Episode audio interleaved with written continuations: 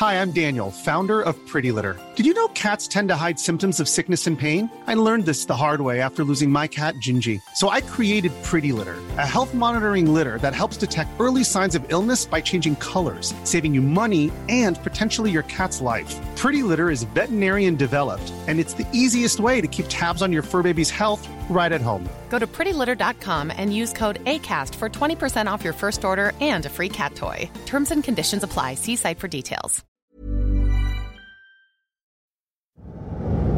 Huwag kayong pupunta ron. Pumunta muna kayo sa gubat. Ang dami talaga nila. Nakakainis. Di ba gamit ng mga mangkukulam at ng mga mambabarang tong mga to?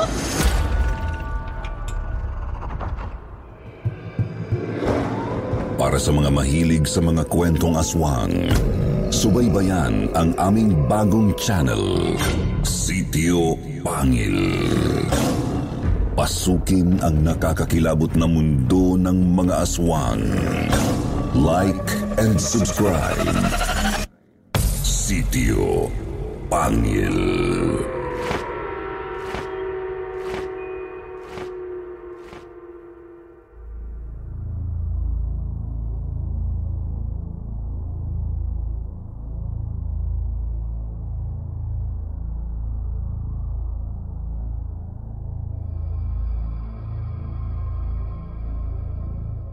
Ang kabutihan at kasamaan ay parehong bahagi na ng bawat tao. Ang isang individual ay maaaring maging mabuti o masama. Depende sa iba't ibang mga dahilan. Subalit, minsan, may mga mabubuting tao na sadyang naitutulak lamang na gumawa ng kakilakilabot na lagim dahil sa pagiging masahol ng mundo. Sa ating episode ngayon, ating tunghayan ang kwento tungkol sa isang liblib na baryo sa Zambales. Paano kaya ito nilamon ng lagim? Dahil sa matinding pagkakamali ng mga taga roon. Anong klasing pagdurusa kaya ang kanilang hinarap? At ano ang kinahantungan ng kanilang maliit na pamayanan? Alamin natin ang mga kasagutan dito lamang sa Kwentong Takipsilim.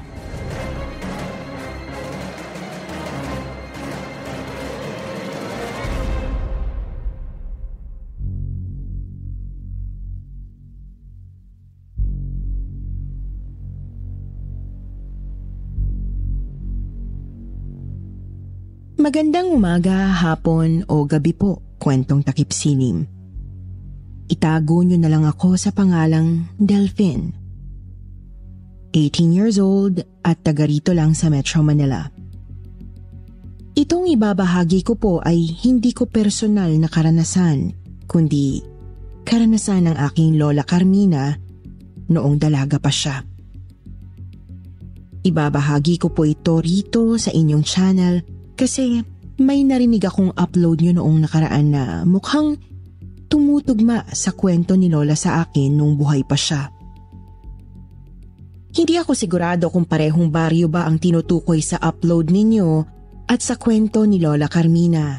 Ngunit pareho kasing tungkol sa isang liblib na baryo sa Zambales na nilamon ng matinding galit ng isang mambabarang. May nabanggit din sa kwento na isang pangalang pamilyar sa akin, ang albularyang si Manang Sora, na tiyahin ng aking si Lola Carmina. Sa kanyang tiyahin po kasi lumaki si Lola dahil maaga itong naulila sa mga magulang. Kasama nila sa maliit na bahay sa baryo ang asawa at anak ng albularya na siyang tiyuhin at pinsa naman ni Lola. Sana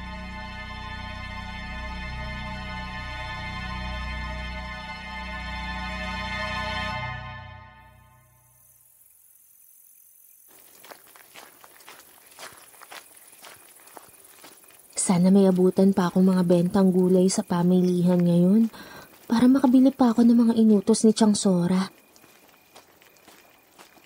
Ay, mukhang hindi pa rin kasi talaga tumitigil ang mga peste sa kabilang mga baryo. Baka salantahin na rin kami rito kapag nagtuloy-tuloy ang mga yan.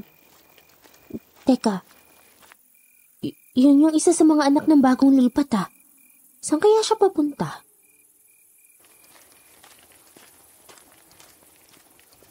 Magandang hapon. Kumusta?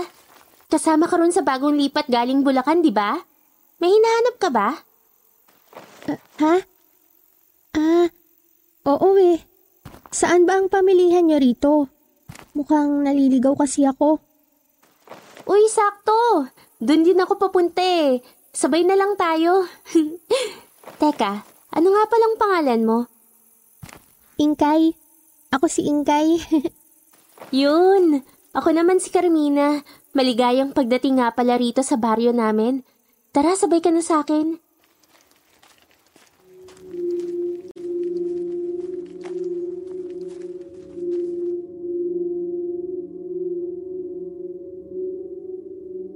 "1972. 17 years old pa lang si Lola Carmina noon. At nasa 40 mahigit naman si Manang Sora. Sinalanta ng mga pesting insekto ang taniman ng kanilang mga karatig baryo. Nakakapagtaka lang kasi para bang nilalayuan ng mga insekto ang mga sakahan mismo sa kanilang lugar. Subalit, hindi maikakailang ramdam pa rin nila ang epekto ng mga peste. Kasi kumukonti ang supply ng mga prutas at gulay galing sa mga katabing lugar. Mahigit isang buwan naman mula nung mag-umpisa ang pagsalakay ng mga peste, may dumating na mga bagong lipat sa kanilang baryo. Galing umano sa Bulacan ang mga ito. May lola, tatay at nanay. Tapos 3 mga anak. Isa sa mga anak ng mga ito ay si Ingkay, ang naging bagong kaibigan ni Lola Carmina.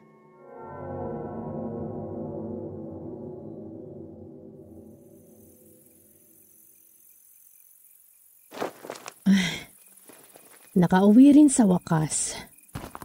Oy, Ingkay, kumusta? Chang, andito na pala kayo. Mano po? Kaawaan ka ng Diyos, Carmina. Maayos naman po, Manang Sora. Kakabalik lang po namin ni Carmina galing sa Kakahuyan. Naglibot-libot lang po ng konti. Pero pauwi na rin ho ako. Naku, wag ka munang umalis. Dito ka na muna maghapunan. Malapit lang naman ang bahay niyo eh. Tsaka ang totoo niyan, nakasalubong ko rin ang Lola Mercedes mo kanina. Mukhang papuntang gubat yata para manguha ng mga halamang gamot. Siya ang nagsabing magkasama nga kayo ni Carmina. Ah, opo. Gagawa kasi si Lola ng mga langis na panggamot, kaya naghahanap ng mga halaman.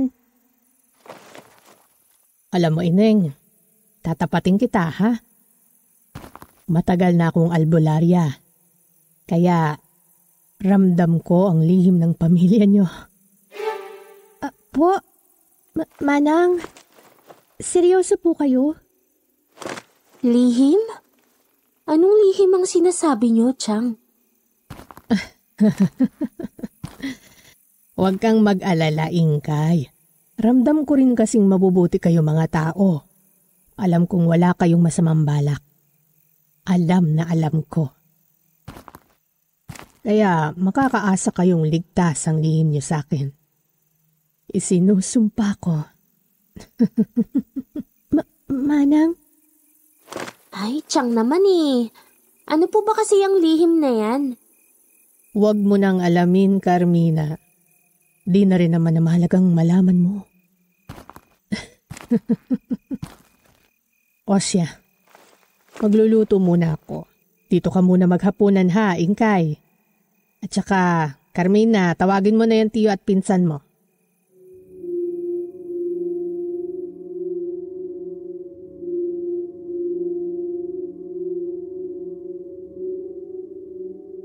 Naguluhan po talaga si Lola Carmina sa mga sinabi ng kanyang tiyahin noon.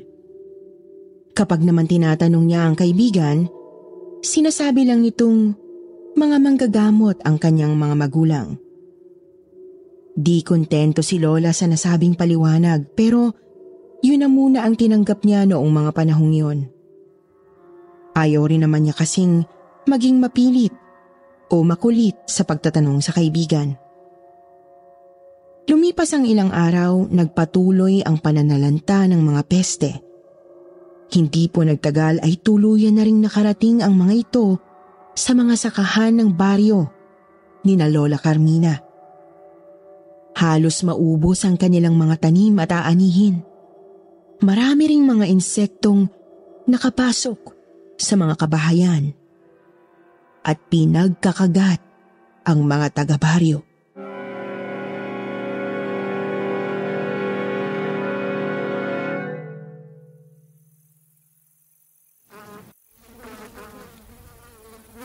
Ang dami talaga nila, nakakainis. Pati rito sa loob ng bahay, pumapasok at namamahay na rin. Oh. Chang? Para saan niyang palayo? Anong gagawin niyo? Tara sa labas. Magpapausok tayo ng insenso at mga halamang gamot para mataboy ang mga pesteng ito. Magsisimula tayo rito sa bakuran. Tapos ipakalat natin ang usok sa baryo.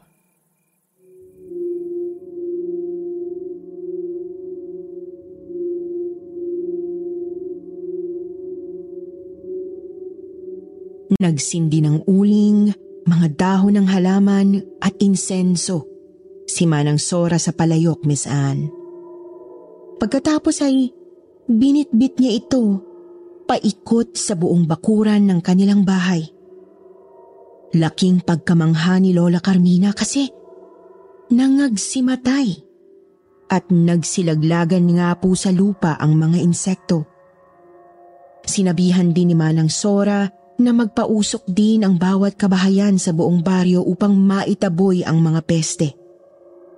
Ang albularya at ang pamilya ni na Ingkay mismo ang tumulong para mangalap ng mga halamang gagamitin ng mga taga roon, kahit marami ring nagkalat na mga insekto sa gubat. Lalo raw pong namangha si Lola Carmina nang kumonti nga ang mga pesteng pakalat-kalat sa baryo. Sinabi nga lang ni Manang Sora na hindi permanenteng solusyon ang pagpapausok.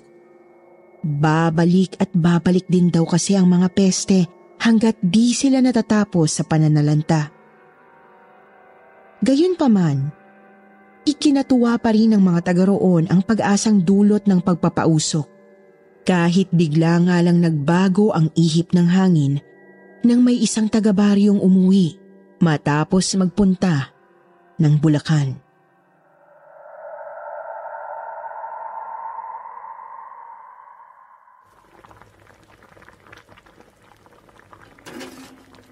Chang, andito po si Aling Trining. Gusto raw kayong kausapin. Ah, ay, nakauwi na pala siya galing Bulacan. O siya, tapusin mo tong sinigang na niluluto ko at pupuntahan ko sa sala. Tapos ko ng timplahan yan. Magandang hapon, Sora. Magandang hapon din, Trining. Tara sa sala at nang makapag-usap tayo na maayos. Sora? Pwede bang dito na lang tayo mag-usap sa kusina nyo? Para siguradong hindi tayo maririnig ng ibang tao sa labas. Ha? Ay tungkol saan ba yung sasabihin mo at parang hindi ka mapalagay? Ano kasi eh... Nanggaling nga ako ng Bulacan kasi kasal ng pamangkin ko. Nagkataon namang malapit lang pala doon yung baryo na pinanggalingan ng bagong lipat na mag-anak. Tapos? Sila Ingkay po bang tinutukoy nyo, Aling Trining? Sila nga, Carmina. Doon nga kasi eh, may nalaman ako. Kaya raw pala sila umalis doon. Kasi pinalaya sila. Malakas kasi ang bulong-bulungan doon na isang angkan ng mga mambabarang ang mga yan. Lalo na yung si Tandang Mercedes. Kaya napilitang kumilo sa mga tao para iligtas ang kanilang baryo. Ayun nga, at pinalayas ang buong mag-anak. Hindi naman siguro, Aling Trining. Mababait naman ang pamilya ni na Ingkay eh. Tinulungan pa nga ni Lola Mercedes si Chang sa pagpapausok. Siyempre magbabait-baitan ng mga yan para hindi mahalata. Ito ha, isipin mo Carmina. Ilang araw lang mula nang dumating sila rito, tuluyan na rin tayong sinakop ng mga peste. Mas malala pa nga ang pananalanta ng mga insekto sa baryo natin eh.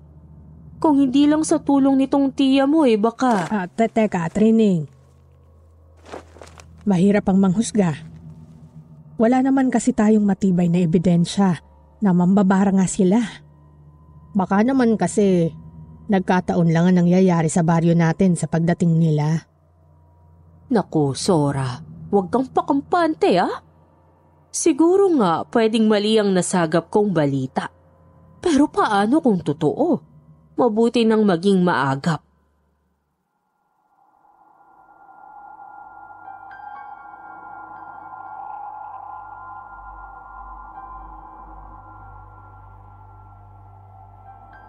Binagabag ng isipin yon ang magtiyahin buong gabi, Miss Anne.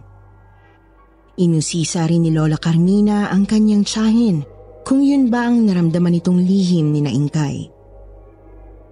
Pansin kasi ni Lola na hindi mapalagay ang tiyahin mula nang magkausap sila ni Aling Trining. Maging ang asawa at anak nga ni Manang Sora ay nababahala na rin. Ang kaso, nanatiling tikom ang bibig ng albularya. Halatamang balisa ang itsura. Wala itong ginawa kundi manalangin ng mataimtim sa sariling kwarto.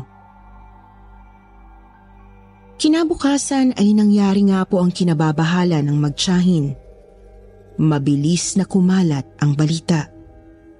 Kaya't nagkumpulan ang mga tao sa harap ng bahay ni Ingkay. Dali-daling nagtungo doon.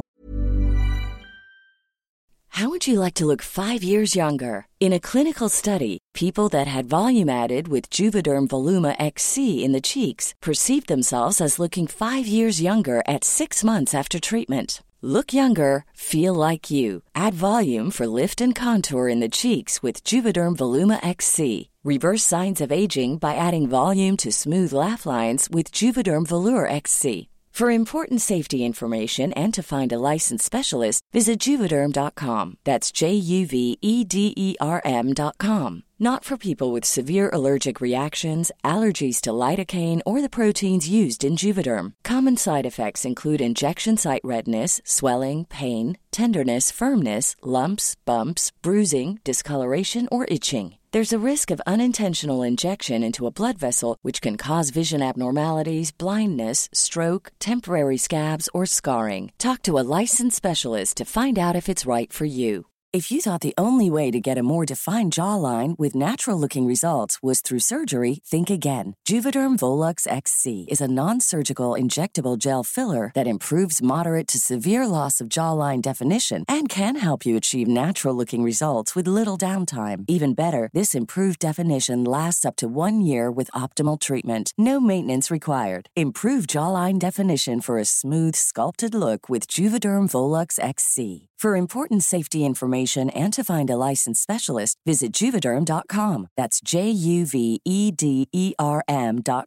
Not for people with severe allergic reactions, allergies to lidocaine, or the proteins used in Juvederm. Common side effects include injection site redness, swelling, pain, tenderness, firmness, lumps, bumps, bruising, discoloration, or itching. There's a risk of unintentional injection into a blood vessel, which can cause vision abnormalities, blindness, stroke, temporary scabs, or scarring. Talk to a licensed specialist to find out if it's right for you.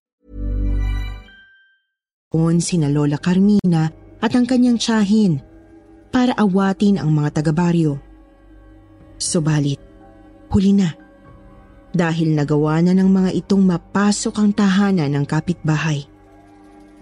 Kitang-kita raw po ni Lola Carmina ang pagngangalit ng mga ngipin ni Manang Sora, dulot ng inis sa ginawa ng mga kabaryo.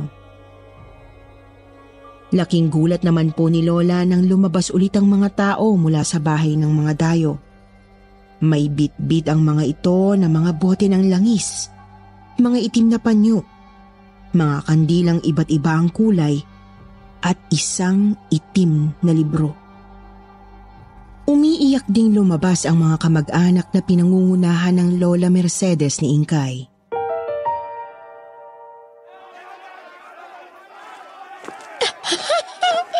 Mga kapitbahay, tama na! Huwag niyo kaming sasaktan! Maawa kayo sa amin! Maawa kayo sa mga apo ko!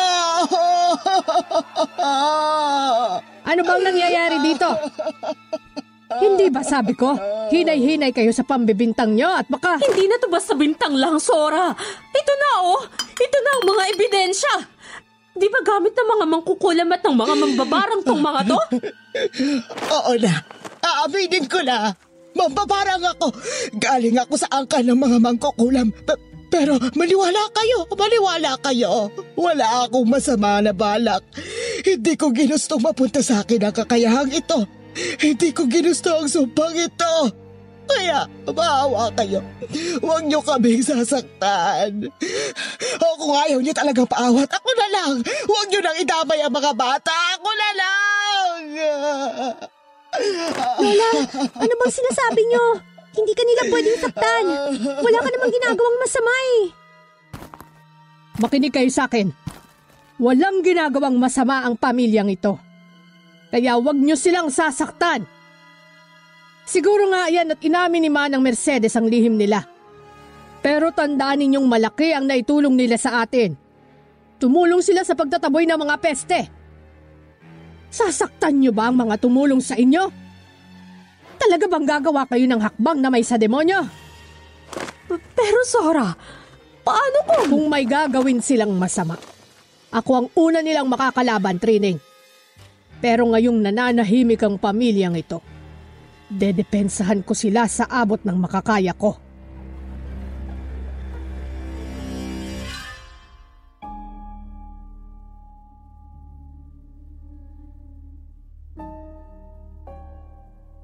Matatag na nanindigan si Manang Sora sa harap ng kanyang mga kabaryo, Miss Anne. Kaya naman, unti-unti na rin nagsialisa ng mga tao hanggang sila na lang ni Lola Carmina at ang pamilya ni Ingkay ang natira. Siguro nga ay umami na si Lola Mercedes tungkol sa kanilang lihim. Pero wala pa rin namang patunay na gumagawa nga sila ng masasamang bagay doon sa baryo. Lumipas ang mga araw, naging tahimik naman po ang baryo. Bagamat halatang halata ang masasamang pailalim na mga titig ng mga taga-baryo sa mga mambabarang. Hindi natigil ang mga bulong-bulungan. Umabot pa nga sa puntong pasadyang iniiwasan ng mga tao sina Ingkay. Gayunpaman, tiniis lang nila ang lahat habang pinagpapasyahang lumipat na naman ang lugar. Sa kasamaang palad, Miss Anne, kasabay ng problema sa angkan ng mga mambabarang ay hindi pa rin nahihinto ang pananalanta ng mga peste. Unti-unting nawala ng bisa ang naunang pagpapausok, kaya't nagsibalikan na ang mga insekto sa baryo. Hindi na rin magkandaugaga si Manang Sora sa panggagamot ng mga nakagat ng mga salot, lalo na yung mga nagka-impeksyon. Hanggang sa nayanig ang baryo nang may isang bagong silang na sanggolang namatay dahil sa mga salot. Lalong lumakas ang mga sabi-sabi tungkol sa pagiging masasamang mga mambabarang ni Ingkay. Sa katunayan ay lantaran pa nga kung magparinig ang mga taga-baryo sa kanila. Yon ay sa kabila ng muli na naman sanang tangkang pagtulong ng mag-anak sa baryo.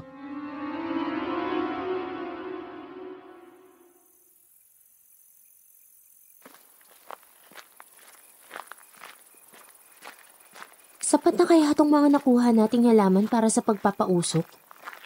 Oo, sapat na yan. Bumalik na lang tayo bukas para manguha ng mas marami pa. Ingkay. Oo. Ngiti ka naman. Alam kong mabigat ang kinakaharap ng pamilya nyo, pero ngiti ka na. Ayoko kasing nakikita kang malungkot ng ganyan.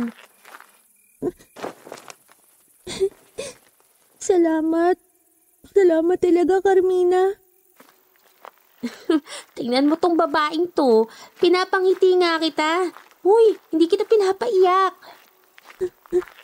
Eh kasi, kahit nalaman mo na yung lihim ng angka namin, hindi mo kami hinasgahan at nilayuan. Kaya salamat talaga.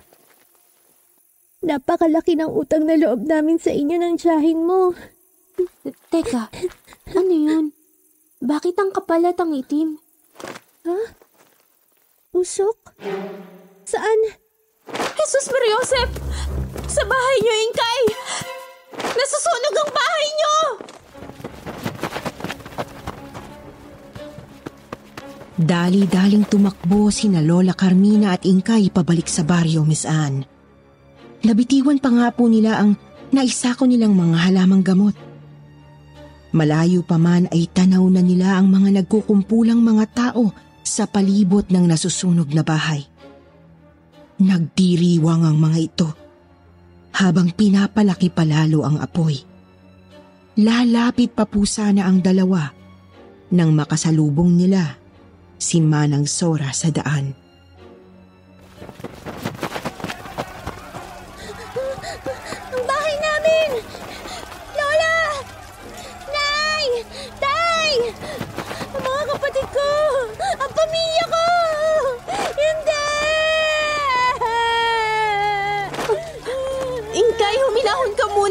Teka lang!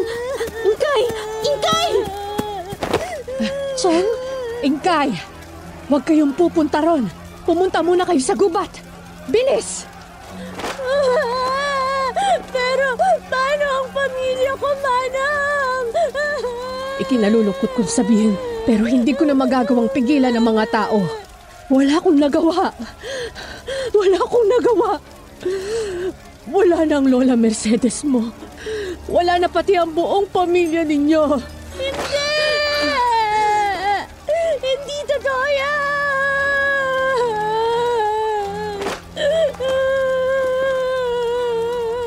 Carmina, sige na. Samahan mo muna si Ingkay sa gubat. Papatayin din siya ng mga hayop na yan kapag nakita siya.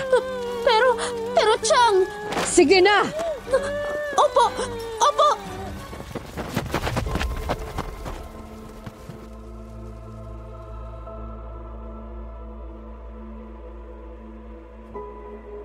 Nagmatigas pa raw si Ingkay noong una.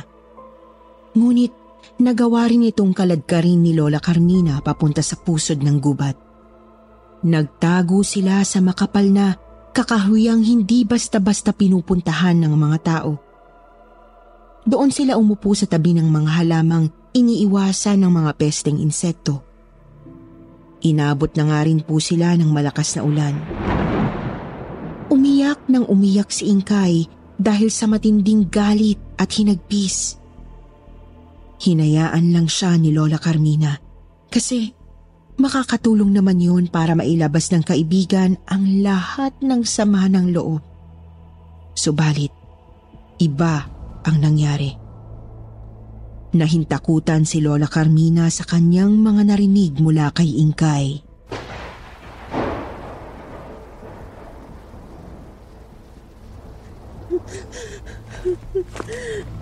Hindi ko sila patatawarin. Hindi ko sila mapapatawad. Aaralin ko ang itim na bahay ka. Aaralin ko ang pinakamadilim na uri ng kulam at barang. At kapag nangyari yun, gaganti ako. Wala akong ititira. Lahat pahihirapan ko. Lahat sa baryong to, papatayin ko! Sa ngalan ng makapangyarihang Panginoon ng Dilim, isinusumpa ko ang baryong to. Ibabaon ko kayo sa pusod ng Karimlan. Isinusumpa ko!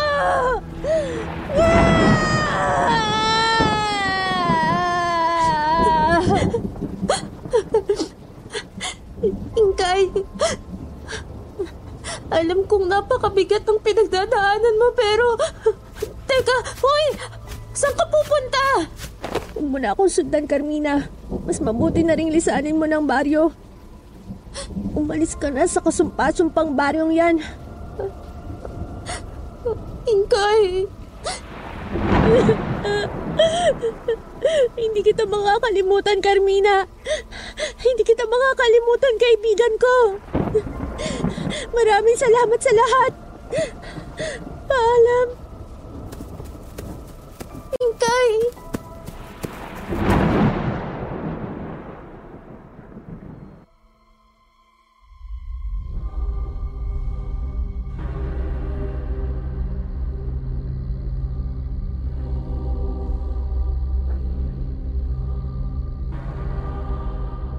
Walang nagawa si Lola Carmina kundi umiyak habang pinapanood ang kaibigang nilalamon ng madilim na gubat. Simula noon, hindi niya na ulit ito nakita. Naghintay pa siya ng ilang taon, pero hindi na talaga ito bumalik. Ilang linggo matapos ang pagsunog sa mga mambabarang, ay tumigil na rin po ang pananalanta ng mga peste. Nagdiwang ang mga tao. Kasi raw, bunga yun ang pagkamatay ni na Lola Mercedes. Kahit ang totoo, sadyang nagkataon lang ang lahat. Walang ginagawang masama ang kanilang angkan. Makalipas ang 2 taon ay nagpunta ng Maynila si Lola Carmina. Bumabalik pa rin naman siya ng Zambales para dalawin ang tiyahin, pero hindi na siya nagtatagal doon. Ayaw niya na kasing maalala ang mapait na sinapit ng kanyang kaibigang si Ingkay. Year 1989, may asawa at mga anak na po si Lola noon. Nakatanggap siya ng isang sulat mula sa tiyahing si Manang Sora. Ang sabi, Carmina, nagbalik na ang iyong dating kaibigan. Nagbalik na si Ingkay. Subalit, hindi na siya ang kaibigang nakilala mo noon. Isa na lamang siyang itim na espiritong pakay-ibaon sa karimlan ng buong baryo. Hindi nakauwi si Lola noon dahil pinagbubuntis niya ang kanyang bunsong anak. Sunod na lang niyang nabalitaang wala na ang kanyang tiyang Sora at wala na rin ang buong baryo. Nakakalungkot ano po. Siguro madaling husgahan si Ingkay pero hindi naman siya tuluyang aanib sa dilim kung hindi niya dinanas ang ganoong kasahol na pangyayari, hindi po ba? E kayo po ba, mga kakwentong takipsilim? Masisisi niyo po ba si Ingkay sa pagpatay niya sa buong baryo? Itatanong ko na rin, totoo bang may mga mambabarang o mangkukulam na hindi ginagamit sa kasamaan ang kanilang kakayahan? I-comment na lang po ninyo ang inyong mga opinyon para mabasa ko. Hanggang dito na lamang po, lubos na gumagalang. Delphin ng Metro Manila.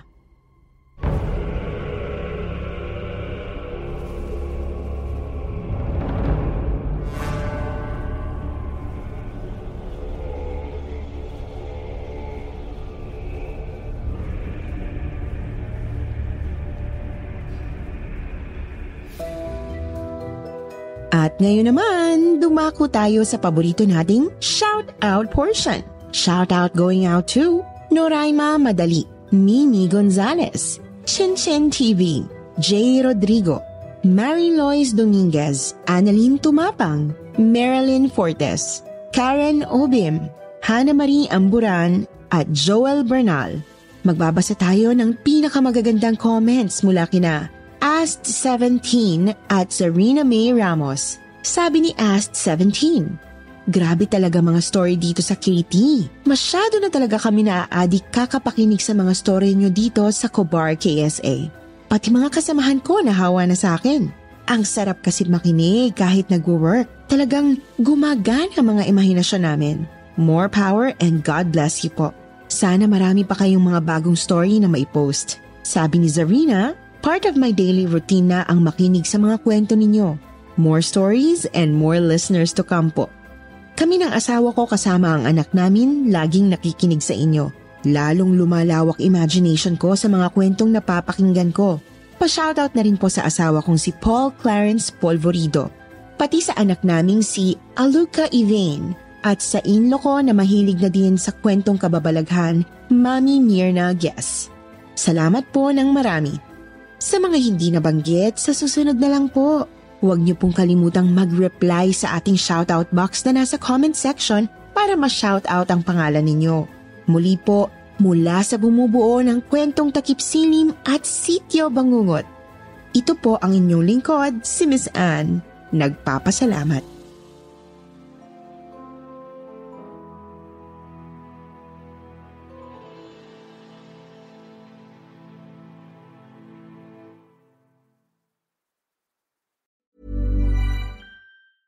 Even when we're on a budget, we still deserve nice things. Quince is a place to scoop up stunning high-end goods for 50 to 80% less than similar brands. They have buttery soft cashmere sweaters starting at $50, luxurious Italian leather bags, and so much more. Plus, Quince only works with factories that use safe, ethical, and responsible manufacturing. Get the high-end goods you'll love without the high price tag with Quince. Go to quince.com/style for free shipping and 365-day returns.